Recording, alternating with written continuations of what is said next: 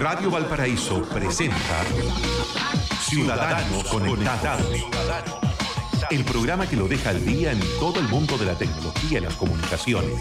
Conduce el abogado Pedro Huichalaf Roa, ex subsecretario de Telecomunicaciones del Gobierno de Chile.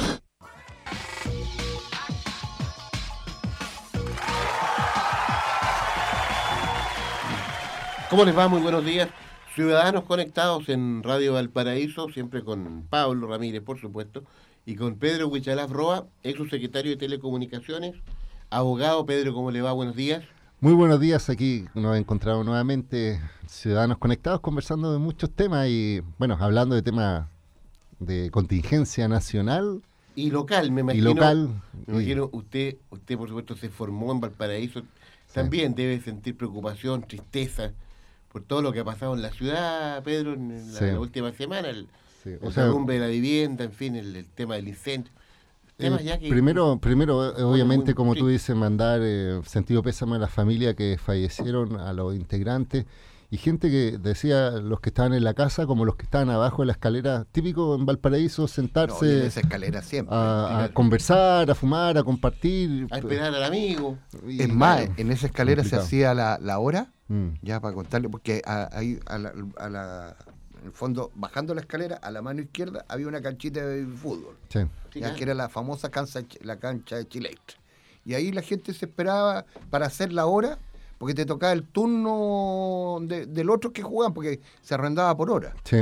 No, y por eso te digo, y eso y sumado también los distintos de repente accidentes, incendios que hubo también que afectó a varias familias. Victoria Lo bueno es que no hubo fallecidos en esa fallecidos, pero sí eh, personas que quedaron prácticamente sin hogar. Entonces, bueno, suceden estas cosas en Valparaíso y hay que tener cierto grado de, contingencia y entender también el contexto. Así que para ellos mi solidaridad para todas estas familias. Pedro, que usted está mencionando el tema del incendio, fíjese que mucha gente ha dado opiniones de toda índole, pero fíjese que eh, eh, observando bien, ¿se acuerda que hace mucho tiempo con el tema del gas en las casas, en los departamentos, en los edificios, con el tema de los ascensores, se recurrió al SEC a un para que existiera fiscalización y hubiera un sello verde, rojo y naranjo y amarillo.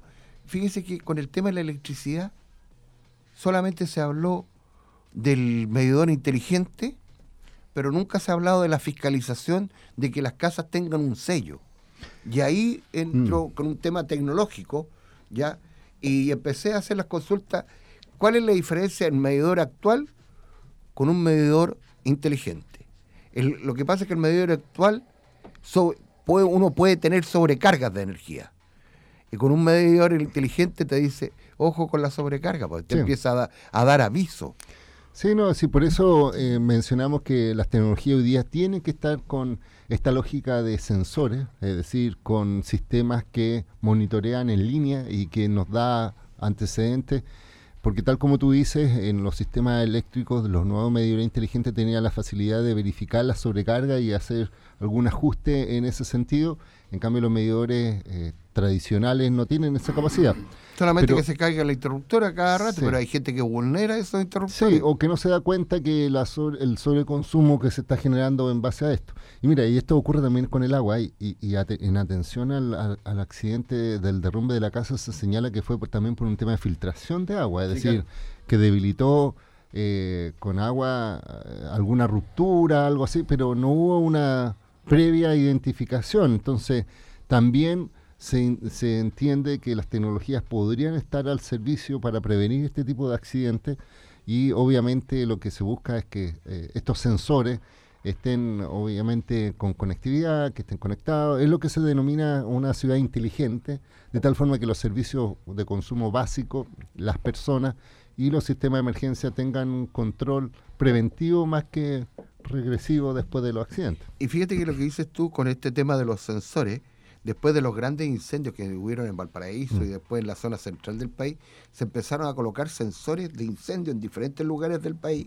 ¿ya? Y muchas veces estos sensores alertaron antes de, por cambio de temperatura, cambio por el tema del viento, la humedad y algunos sectores con humo. Y eso fueron preventivos para los Sí. incendios forestales, que O no sea, fueron tantos. Y mira, y los sensores, aunque tú no lo crees, no son una cosa del otro mundo. Eh, incluso, por ejemplo, me pasó cotidianamente en mi casa, como tenemos hijos, niños, chicos, qué sé yo, y que en, en el invierno de repente se coloca estufas, como por ejemplo estufas, ah, ah, en este caso era parafina. Compré, por ejemplo, por AliExpress, que por internet a, a China, un pequeño sensor que no costó más de 3 mil pesos y que tiene la particularidad de detectar, por ejemplo, el monóxido eh, De carbono. de carbono que existe en el ambiente y si hay una alta concentración eh, empieza a pitear, a tocar, qué sé yo. Y, y- y uno piensa, eh, ese tipo de dispositivos, primero, no son tan caros y pueden generar la diferencia entre la vida y la muerte respecto a circunstancias específicas. Lo hemos visto como, por ejemplo, en edificios modernos incluso. Hace un tiempo atrás en Santiago, unos turistas que eran brasileros Sí, murió la eh, familia. murió la completa. familia completa justamente por un desperfecto de uno de estos calefón. Entonces yo siento que la gente hoy en día tiene más herramientas, eh, tiene que ver a la tecnología como una- un mecanismo de apoyo, eh, no es algo sofisticado. Imagínate, es un dispositivo que tú lo compras, coloco la pila y listo, porque en definitiva el, el sensor se activa y funciona en forma automática y después simplemente al tiempo cambia las pilas y, y sigues con la tranquilidad de que si es que hay algún evento ya no depende un poco de la de la sensación que uno puede tener porque esto este monóxido es una como dicen eh, es inoloro eh, no, no te das cuenta. Y en definitiva esto ocurre también para el tema eléctrico como tú mencionas para el tema del agua o para otros tipos de, de accesorios para Y este fíjate tipo. que como la tecnología llegó para quedarse, uno empieza cuando esto que te empiezan a alertar que va a haber marejada Sí. a tal nivel porque se empieza la tecnología empieza a estudiar anticipadamente varios dos, dos días con anticipación y se entregan alertas ya hay boyas Sí.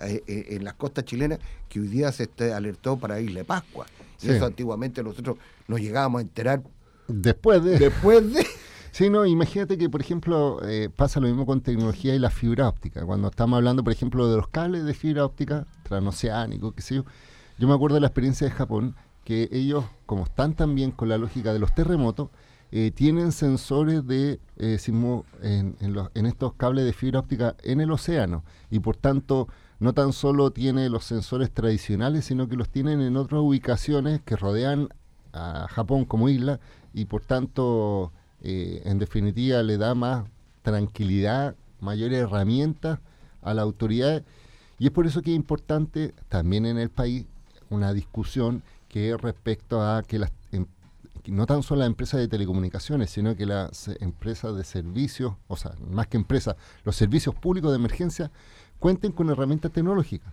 Y eso estamos hablando de disponibilidad de frecuencia, disponibilidad de equipo, etcétera, cosa que hoy día también está en discusión porque, por un lado, en el caso de la Subsecretaría de Telecomunicaciones, se quiere entregar espectro a privado y le está quitando espectro que ya estaba reservado para emergencia, para instituciones públicas. Entonces yo creo que ahí hay una mirada eh, de libre mercado versus protección de las personas y, y es un tema sensible porque en definitiva cuando ocurre un accidente el gran responsable es del Estado también si es que no proveyó los suficientes recursos y no tan solo económicos, estamos hablando de recursos como el espectro, que es un bien nacional de su público, a instituciones como carabineros, bomberos, ONEMI, así que eso es una discusión que siempre lo he planteado y hay que tenerlo en cuenta al momento de hacer esta distribución de frecuencias. Estamos en eh, Ciudadanos Conectados con eh, Pedro Huichalaf Roa, acá en Radio Valparaíso. Oiga, eh, Pedro,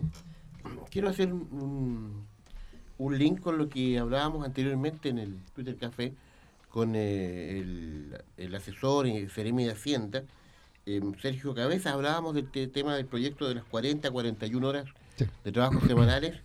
eh, y entiendo que usted ha estado eh, también participando eh, de lleno en, eh, en charlas, en capacitaciones, seminarios sobre la transformación digital. Sí. Entonces, ¿Y cómo, ¿Y cómo afecta el empleo y la educación? correcto, y ahí viene, ahí viene un poco la, la importancia de su, su opinión sobre este tema. Sí. Eh, entiendo que también venía escuchando lo que Sí. hablaba el Ceremi Cabezas. Eh, ahí, ahí yo creo que este es un tema también importante porque esta discusión se da evidentemente en un, en un cambio profundo tecnológico, en, en, una, en una variación notable de, del tema del trabajo también, Pedro. Mira, eh, que es el punto. Yo creo que esta discusión eh, se ha tornado más política y menos técnica y menos global desde la mirada transversal de los de distintos fenómenos que están ocurriendo hoy en Chile. Así, por ejemplo, eh, yo lo miré eh, en, senda entrevistas tanto al proyecto que presentó la diputada Cariola con Vallejos y también las respuestas del ministro respecto a las propuestas. Y cuando les preguntaban por estudios, incluso aquí el Ceremi lo decía, bueno, hay estudios, pero hay que cuantificar y hay que calcular, pero en base a un escenario tradicional, en un base tradicional donde la gente va y trabaja y donde lo único que producen son las personas. Entonces, por ejemplo, yo escuchaba al Ceremi que él decía, esto puede afectar a las pymes, esto puede afectar, no sé, a, los, imagínate, eh, decía, a los médicos que trabajan en hospitales públicos Obvio, si a mí alguien me dice, mira, un, médico va a estar menos horas, eh, va a atender menos gente, me preocupo. Y justifican que el Estado tiene, tiene que ser un proyecto iniciado por el Ejecutivo. Yo creo que aquí no están mirando lo que son las tecnologías. Hoy día, por ejemplo, puede ser mucho más eficiente, puede un médico atender remotamente, no tiene por qué estar en el mismo hospital atendiendo a una persona a través de telemedicina, se pueden integrar la red eh, a través de sistemas inteligentes. Hoy día hay algoritmos inteligentes que pueden hacer diagnósticos certeros en base a antecedentes clínicos eh, y por tanto yo creo que pensar que el trabajo es humanizado completamente es, una, es un problema porque hoy día el trabajo está integrado tanto por componentes de personas, pero también con tecnología. Entonces, ¿por qué te lo decía? Porque este viernes pasado tuvimos un encuentro de, eh, eh, transformación digital en el empleo y en la educación y veíamos como hoy día las tecnologías están haciendo, primero que se produzcan eh, algunos trabajos ya desaparezcan, que se reconviertan, no es, no es una mirada así fatalista para decir que las tecnologías no van a reemplazar completamente, pero esta discusión de las 40 horas, yo creo que lo que demuestra que es posible, si tú me lo preguntas a mí, rebajar la hora en la medida que también haya incorporación de tecnología que pueda sustituir en algunos momentos aquellas horas diferentes que lo hacía una persona humana. No sé si me explico. Además, hoy día ya está sucediendo, es decir, hay empresas que están cada vez con la lógica de la eficiencia despidiendo a trabajadores para efecto de incorporar tecnología, como por ejemplo lo que pasó con Walmart y todo el sindicato que estaba eh, reclamando. Entonces, ya hay una disminución de personas que dejan de trabajar. Entonces, si con este proyecto tiene que contratar más gente, lo único que yo veo es que la tecnología le hizo bajar mucho la cantidad de gente, subir un poco de gente se nivela o se netea, no sé si me explico. Entonces, no es un gran impacto en la medida de que obviamente eh, se entienda cómo hoy día la gente se relaciona. Por ejemplo, muchas tiendas ya, eh, como decir, mira, el otro día estaba mirando una película eh, donde, donde mostraban como un país, o sea, una ciudad pequeña, se incorporaron los malls y empezaron a destruir el comercio local. ¿Te acuerdas? ¿Por qué? Porque el comercio local eh, toda la gente iba al mall a comprar en vez de ir a comprarle al comercio más local. Pero hoy día, si tú te fijas en el fenómeno de Estados Unidos, están cerrando mall. Es decir, estos, estos grandes centros que eran atractivos, que llamaban a la gente, hoy día están cerrando. Y uno dice, ¿y por qué están cerrando? Porque la gente prefiere comprar desde la comodidad de su casa, porque produce, las compras lo hacen en línea, porque pueden comprar a la 3 de la mañana y no tienen que esperar a que el mall esté abierto para poder hacer las transacciones. Entonces, se produce que toda esa gente que estaba trabajando deja de trabajar y se, se, reconvierte en otro tipo de trabajo, ya sea en, en, sistemas, en las páginas web, en, las plataformas digitales, en logística, por ejemplo, de transporte, etcétera. Es lo que pasa con los Cyber Day. ¿Cuánta gente se ahorra en una compra electrónica? Lo único que hay es la parte logística. ¿no? Entonces, por eso yo digo que en esta discusión, echo de menos que el ministro o tanto la diputada, pero yo eh, responsabilizo más al Estado, al gobierno, porque son ellos los que tienen la batuta, que no han hablado nada respecto a la transformación digital. Es decir, cómo la transformación digital ha rebajado la cantidad de necesidad de personas en algunos empleos y cómo han sido sustituidos y por tanto esta rebaja de horario también beneficia al final a la calidad de vida de los trabajadores que tienen más tiempo libre y no por ello va a significar que las empresas van a tener un perjuicio, porque hoy día están siendo beneficiadas al reemplazar a personas por tecnología. De hecho, es tan así que una de las cosas que se está discutiendo en Europa y en otros países es el impuesto, por ejemplo, a los robots. Es decir, cuando una empresa reemplaza a trabajadores, que trabajadores que quedan sin la posibilidad de tener beneficios como por ejemplo la previsión o la salud, lo que se le está exigiendo a esa empresa, que si lo reemplazaron por tecnología, aporten un monto a un fondo común, como por ejemplo un sistema, solidario, solidario de pensiones, para que las personas se vean beneficiadas, porque están quedando sin trabajo probablemente o un trabajo menos remunerado, y, esos trabajos más remunerados están siendo reemplazados por, eh, eh, máquinas, por robots, por algoritmos, y por tanto esos algoritmos deberían también, el empresario, que, se, que, en el fondo dejó de pagar a funcionarios, aportar a la solidaridad común, de tal forma que incluso se está proyectando que hay países que van a tener que tener un sueldo ético mínimo o garantizado para que las personas eh, puedan subsistir eh, normalmente. No sé si me explico la, figura. Entonces, siento que en estas reflexiones, por eso nosotros estábamos promoviendo este tipo de conversación sobre transformación digital en la educación y el empleo. Porque mira, en cuanto a la educación, ¿qué, es lo que, qué, qué se comentó en ese seminario?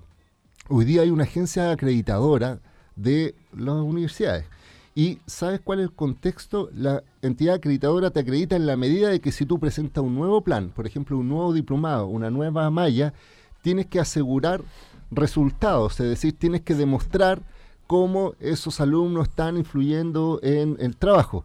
Pero cuando estamos hablando de, de trabajos de futuro que todavía no tienen una respuesta en el mercado real, concreta, o sea, imagínate que aquí en Chile diseño una universidad eh, trabajo para ingenieros para inteligencia artificial.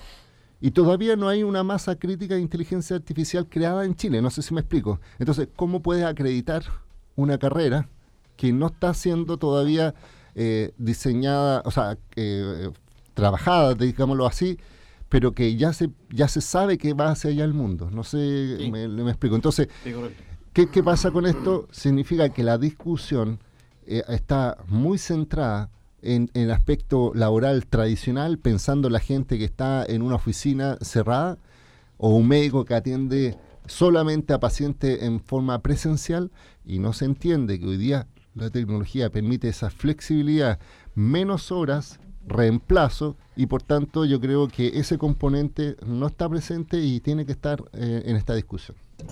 Muy bien, ciudadanos conectados con Pedro Huichalaf Roa. La noticia del momento es que la justicia, Ministerio de Justicia confirma la extradición del ex frentista Hernández Norambuena. desde Brasil, Hernán Larraín, ministro de Justicia, ha explicado que el traslado del condenado por el crimen de Jaime Guzmán y el secuestro de Cristian Edwards será en una fecha próxima. Es la noticia del momento que están difundiendo también los medios nacionales. Nosotros continuamos acá con Ciudadanos Conectados en Radio Valparaíso con Pedro Huichalaf Roa. El sonido de las ideas. Radio Valparaíso. Bueno, Benjamín está bien. No hay fractura, pero igual hay que hacer radiografías y administrarle medicamentos. ¡Chu! Es que con la pura consulta y los exámenes, que es cero peso. Ya, pero mi amor, acuérdate que somos de Caja Los Andes. Ahí nos salvamos. Uf, menos mal. Porque sabemos que tu salud no puede esperar. Caja Los Andes y Red Salud se unen para que puedas acceder a descuentos en salud y financiamiento. Consulta sobre tu crédito de salud y úsalo como copago. Más información en cajalosandes.cl. Las cajas de compensación son fiscalizadas por la Superintendencia de Seguridad Social. www.suceso.cl ser emprendedor significa mucho más que una simple palabra. Es ser el motor de Chile. Inscribe tu pyme en Selección Nacional de Pymes.cl. Conviértete en finalista de tu región y celebremos juntos el orgullo de ser emprendedor. Chile en marcha. Ministerio de Economía, Fomento y Turismo. Gobierno de Chile. Hola, amor. ¿Cómo le fue a la Javi? Uf, te tengo una buena y una mala noticia. La buena es que va segunda en el curso y tiene solo anotaciones positivas. Y se van de viaje a estudios en dos meses más. Porque hay cosas que no pueden esperar. Pide tu superavance CMR Falabella sin papeleos, rápido y fácil. Revisa tu monto aprobado en tu app CMR Falabella o en cmr.cl. CMR Falabella, sujeto a evaluación crediticia. No admite derecho a retracto. Infórmese sobre la garantía estatal de los depósitos en su banco o en cmfchile.cl. Bomberos te necesita. Hazte socio y colabora con Bomberos de Valparaíso y Viña del Mar por medio de tu boleta de ESBAL. Tan esencial como el agua, tan vital como aportar. Bomberos te necesita.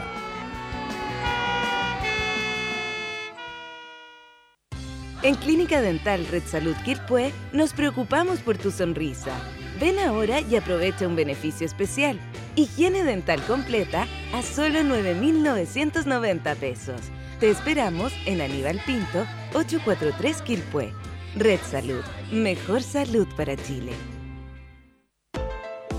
El mundo está cambiando y en Codelco Ventanas nos jugamos por la diversidad. En los últimos años hemos hecho importantes cambios para igualar la cancha entre mujeres y hombres. Fuimos la primera empresa en la región en certificarse en una norma de equidad de género y este año recibimos por tercer año el premio Mujer y Empresa por nuestra labor en esta materia. Por eso seguiremos apostando por la igualdad y la diversidad. El mundo está cambiando y Codelco está cambiando junto a ti. Autorepuestos MB. Muy bueno, muy barato. Afinamiento y mantención para su vehículo.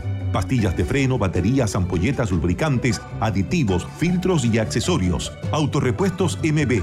Blanco 1265, local 2 y 3, teléfono 32 292 1061 Quilpué. Son las 11 de la mañana con 31 minutos. El poder de los que saben escuchar. La banda sonora para tu imaginación. Radio Valparaíso está presentando Ciudadanos Conectados. Conduce el abogado Pedro Huichalaf Roa, ex subsecretario de Telecomunicaciones del Gobierno de Chile.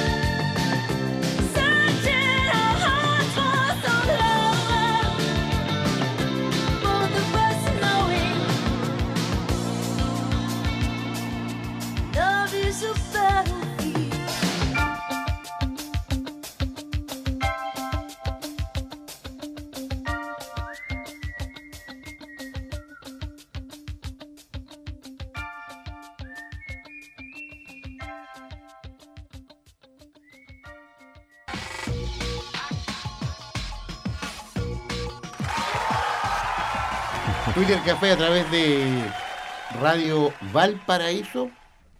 Eso va, por supuesto, de lunes a sábado a las 9 de la mañana. Nosotros acá a esta hora estamos con Ciudadanos Conectados, día lunes. Nos acompaña Pedro Huichalaf Roa, abogado, ex subsecretario de Telecomunicaciones, en Ciudadanos Conectados, hablando de la transformación digital. Oiga, em, Pedro, usted que es un estudioso profundo de este tema, eh, tenemos la visión muchas veces desde nuestro país, lo que pasa eh, en nuestras fronteras, un- una visión a veces general de lo que pasa en el mundo. Eh, eh, a propósito de la transformación digital y la relación que usted hacía con las 40, 41 horas de trabajo a la semana, ¿cómo, cómo, se, ha, eh, ¿cómo se ha evaluado, cómo va en desarrollo esta adaptación tecnológica en el Sí. mundo? Mm. Eh, porque tú hablabas ahí en la pausa de, un, de unos gráficos, de unos estudios muy, muy, in- muy interesantes. Eh, a propósito de, de lo que se nos viene, o en lo que ya estamos absolutamente incorporados ya, que es el cambio digital, Pedro.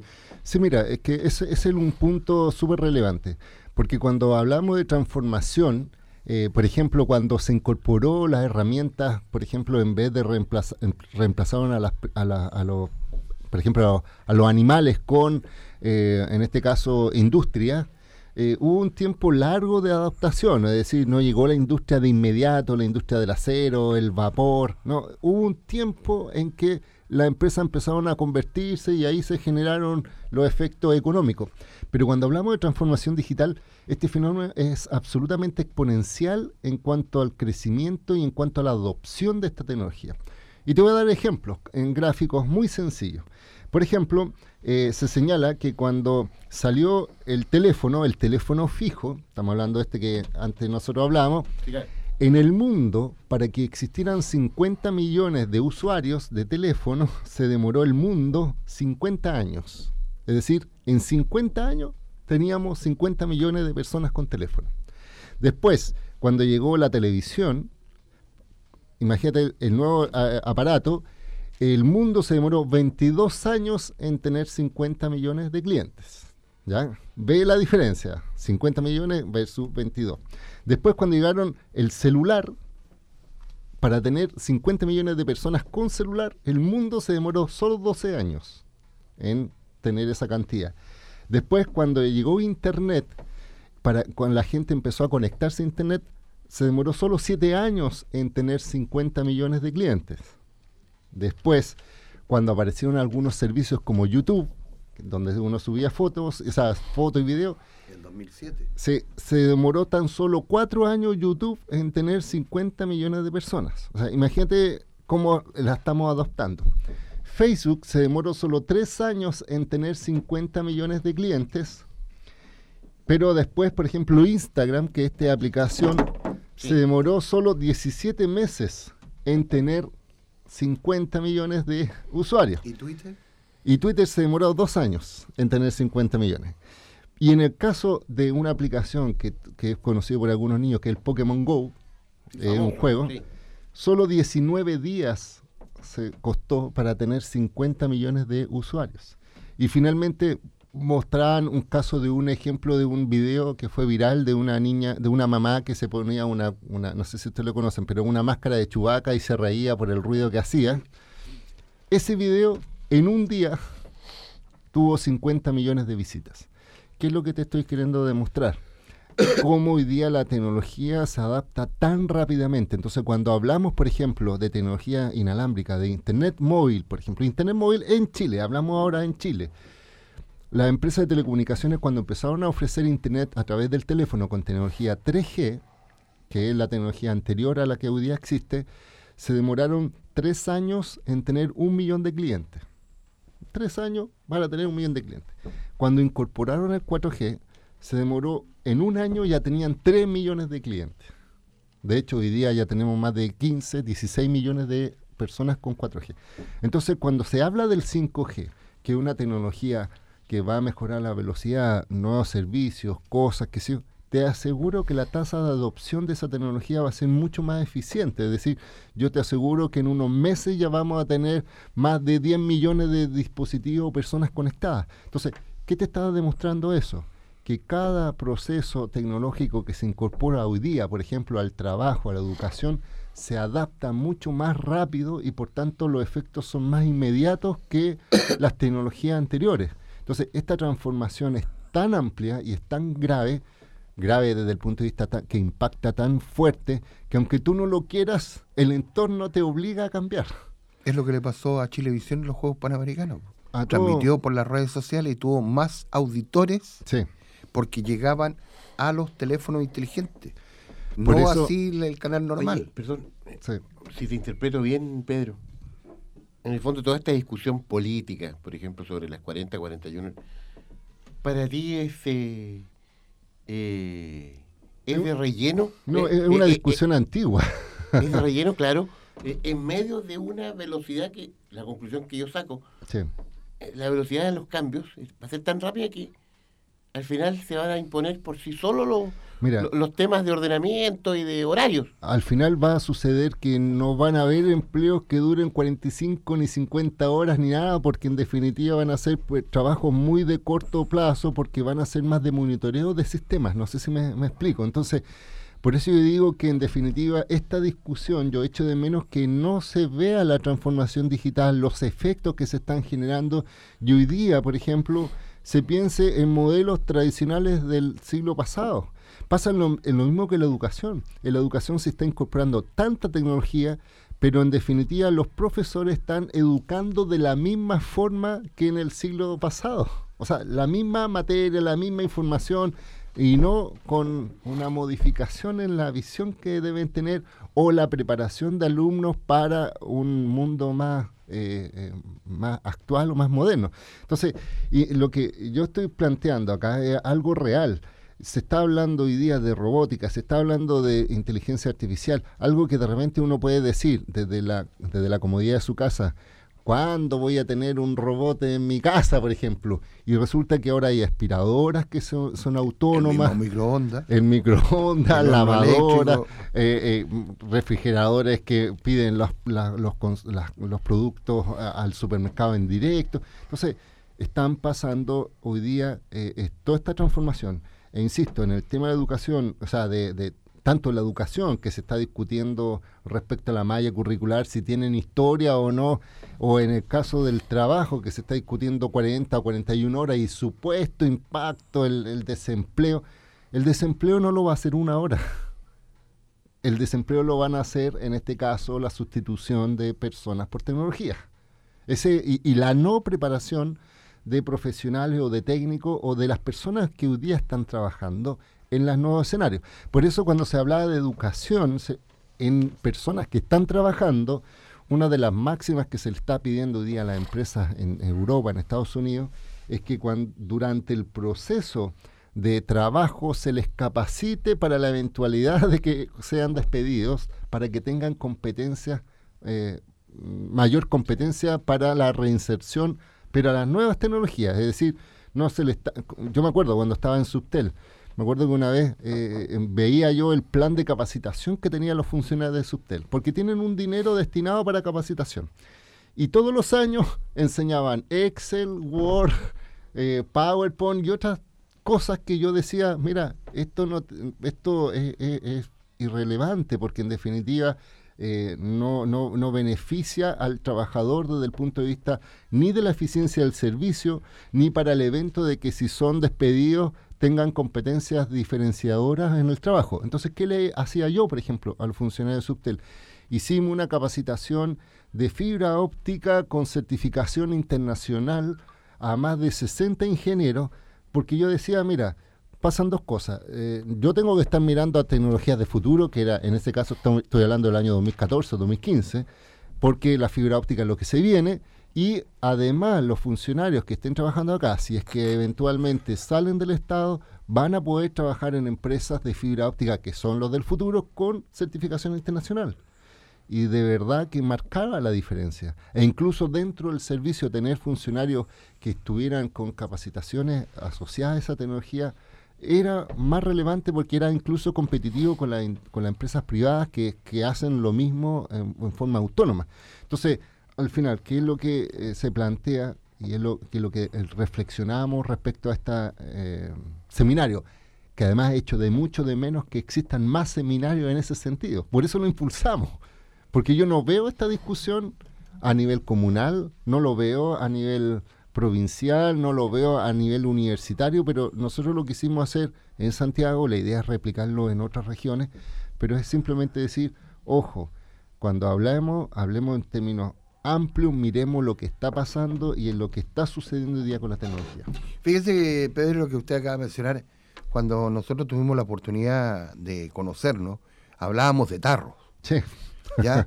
Y después se aparecieron a los dos años después los notebooks. Sí.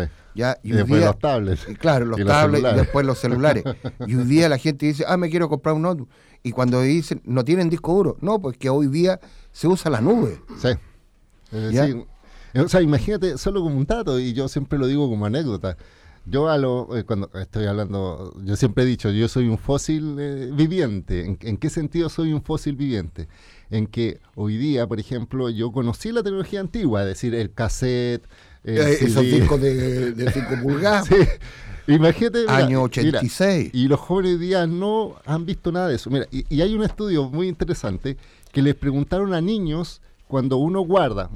Yo te voy a preguntar a ti, cuando tú guardas un documento, un Word, ¿qué botón o icono apretas? Cuando guardas un Sí, documento. botón derecho. No, pero en el fondo, en, el- en la barra de arriba hay iconos, ¿no es cierto? Sí. ¿Qué icono Guardar. representa guardar? ¿Qué figurita aparece?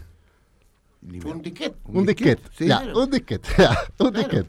Y hoy día los niños, si tú le preguntas ¿Qué ¿qué es, qué es eso, o sea, qué representa eso, y ellos piensan que es una máquina dispensadora.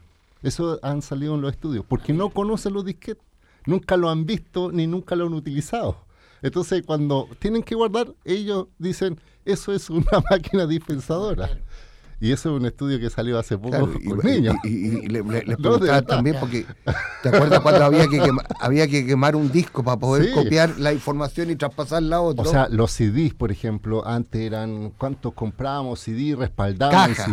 CD, caja de CD y uno tenía torres de CD? Hoy día eso no existe. Entonces, ¿qué es lo que te quiero decir? Somos fósiles vivientes porque nosotros vivimos la tecnología, pero cuando nosotros no estemos aquí, nuestros hijos ya van a tener toda la tecnología inserta y por tanto no van a tener la experiencia de tiempos donde no había tecnología. O sea, yo le digo a mi, o sea, hoy día a, a un niño, oye, eh, yo tenía que escribir los trabajos en máquina de escribir. Sí, claro. Ah, eso es de, eso es del siglo Claro. 15. ¿Me entiendes? Claro, yo, tengo, yo tengo una máquina de escribir. como teclado. Claro, esas de tecla tengo una Olympus que el otro día un, un sobrino nieto llegó a la casa, me la miró y me dijo, ¿qué es lo que es eso? Había, O sea, que, había que reutilizar las cintas. Sí, Claro. o, o, o Dar la limpiar, o vuelta, claro. o tenía ahí un papelito que sé. El Pero, eh, pero ¿qué es lo que te quiero mencionar? Esto es, y, eso, esto es, la máquina de escribir fue hace 10 años nomás atrás que supuestamente se dejó de usar, no sé, pensemos en 5 años, pero ya está para los niños, es de museo. Entonces, imagínate toda esta tecnología que nosotros todavía lo vemos como muy futurista, te aseguro que va a tener una tasa de adopción mucho más rápida. Entonces, esto influye en la educación, en el trabajo, y esta discusión de 40 a 41 horas sin una mirada transversal va no va a tener ningún sentido. Entonces, toda esta discusión de política, de que aquí, que allá va a, va a afectar, ojo, no estás mirando, no has generado una política pública de incorporación, de adopción, de cómo de hacer que Chile tenga competencias digitales, de hacer que la educación tenga un enfoque, porque al final no es, no es cosa de conocer todo, es imposible. De hecho, se mencionaba que los conocimientos de la humanidad año a año se duplica y el año 2015 se produjo en cuanto a información, más información de toda la historia del hombre. Eh, Desde el año 2015 se produjo ese quiebre de la cantidad de conocimiento que se genera a nivel mundial. Ya el 2016 era toda la historia más el doble del año anterior. Entonces, no hay capacidad hoy día física. Por eso se habla que con tecnología hoy día incluso se están preparando personas que van a tener capacidades extendidas de, de conocimiento. O sea, hay que hacer una cosa muy sencilla. Por ejemplo, hoy día, digámoslo más, 10 años atrás, cuando tú viajabas a un- a una ciudad que no conocías, que no conocías, ¿qué es lo que tenías que hacer? La guía de teléfono. La guía de teléfono, No, claro. comprar un mapa, Un, claro, un, eh, un, un turistel. un turistel y, a- Claro. y así tratar de dimensionar. Hoy día tú vas con Waze o vas con Google Maps y eres más certero en llegar a las direcciones que incluso las personas que viven en ese sector. Es decir, el teléfono es tu extensión de capacidad de ubicación. Y recuerda la prueba de Google Glass, que son los Sí. lentes que te va reflejando el mapa en, en- en el lente. Imagínate ahora otro ejercicio. Cuando, eh, cuando tú eh, antes estabas eh, sin teléfono, obviamente, ¿cuántos números telefónicos te acordabas? Uno se tenía que acordar por emergencia del teléfono de la casa, del colegio. etc. Hoy día, ¿cuántos teléfonos tú te acuerdas? Me acuerdo de uno. ¿Me entiendes, no? ¿Por qué? Porque están almacenados en el teléfono y si tienes que llamar a alguien, lo mira ahí, pero ya no te acuerdas. Pero en cambio mi abuelo, o sea, mi abuela, por ejemplo, que en definitiva eh, se sabe todas las fechas de nacimiento, de los cumpleaños. Si a mí Facebook no me recuerda que mi, no sé, algún familiar cercano está cumpleaños. se me olvida. Entonces, mis capacidades hoy día están eh, ampliadas con dispositivos. Es decir, no estamos hablando de que te inserten un chip y tengas más memorias. No, hoy día lo que está pasando es que tú, sin darte cuenta, la tecnología eh, te está mejorando tus capacidades de reconocer personas, de, eh, de, llegar a un lugar de trabajo. Hoy día si tienes algún problema lo googleas y, sabes de inmediato y puedes dar una respuesta satisfactoria. Entonces, ¿qué es lo que estoy mencionando? Que esa discusión no la están tomando y lamentablemente si nos quedamos solo por números de horario sin mirar la que es la transformación digital, estamos quedándonos atrás y va a ser un efecto adverso. Y va a quedar obsoleto. Pedro Huichalaf Roa. Esta es una pequeña reflexión. Sí, ¿no? no, no, muy, muy interesante. Escuchándolo atentamente aquí, eh, al igual que nuestros amigos que siempre están en sintonía de Ciudadanos Conectados a través de Radio Valparaíso. Pedro Huichalaf, sus eh, puntos de contacto, sus redes sociales, agradecidos por acompañarnos una vez más acá en el Twitter Café. ¿eh? Sí, no, por supuesto. eh, en www.wichalaf.cl, en Twitter, Wichalaf, también en Facebook y en Instagram. Y obviamente eh, radio.wichalaf.cl, ahí están todos los capítulos de Ciudadanos Conectados. Ciudadanos Conectados ahí, por supuesto. Y en Sí. Spotify también. Que esté muy bien, Pedro. Ya, muchas gracias. Nos vemos el próximo lunes. Agradecemos la sintonía, que estén todos muy bien. Siga junto a Radio Valparaíso. Ya viene Telmo con Dimensión Latinoamericana a las 13 horas. Las noticias con frecuencia informativa. A las 2 de la tarde, Somos Deportivos. 19 horas, Ciudad Justa con George Hubner en Radio Valparaíso. 6 de la tarde, Espiral Musical. Hasta pronto, que esté muy bien. Chao, Pablo. Chao, chao, nos vemos.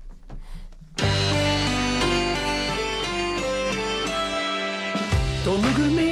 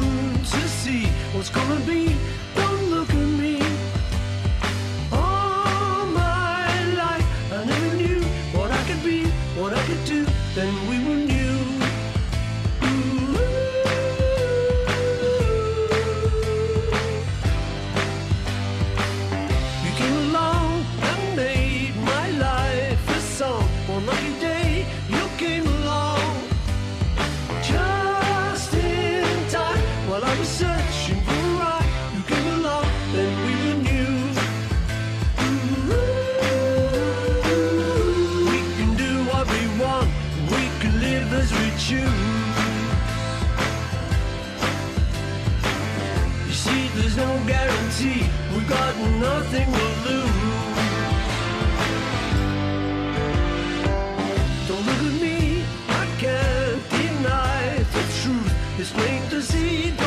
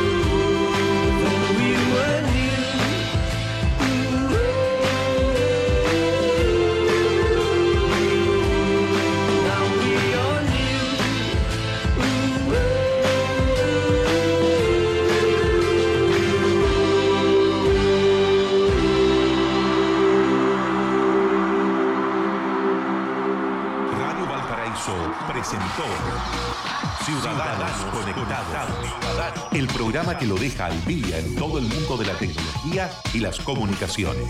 Conduce el abogado Pedro Huichalaf Roa, ex subsecretario de Telecomunicaciones del Gobierno de Chile.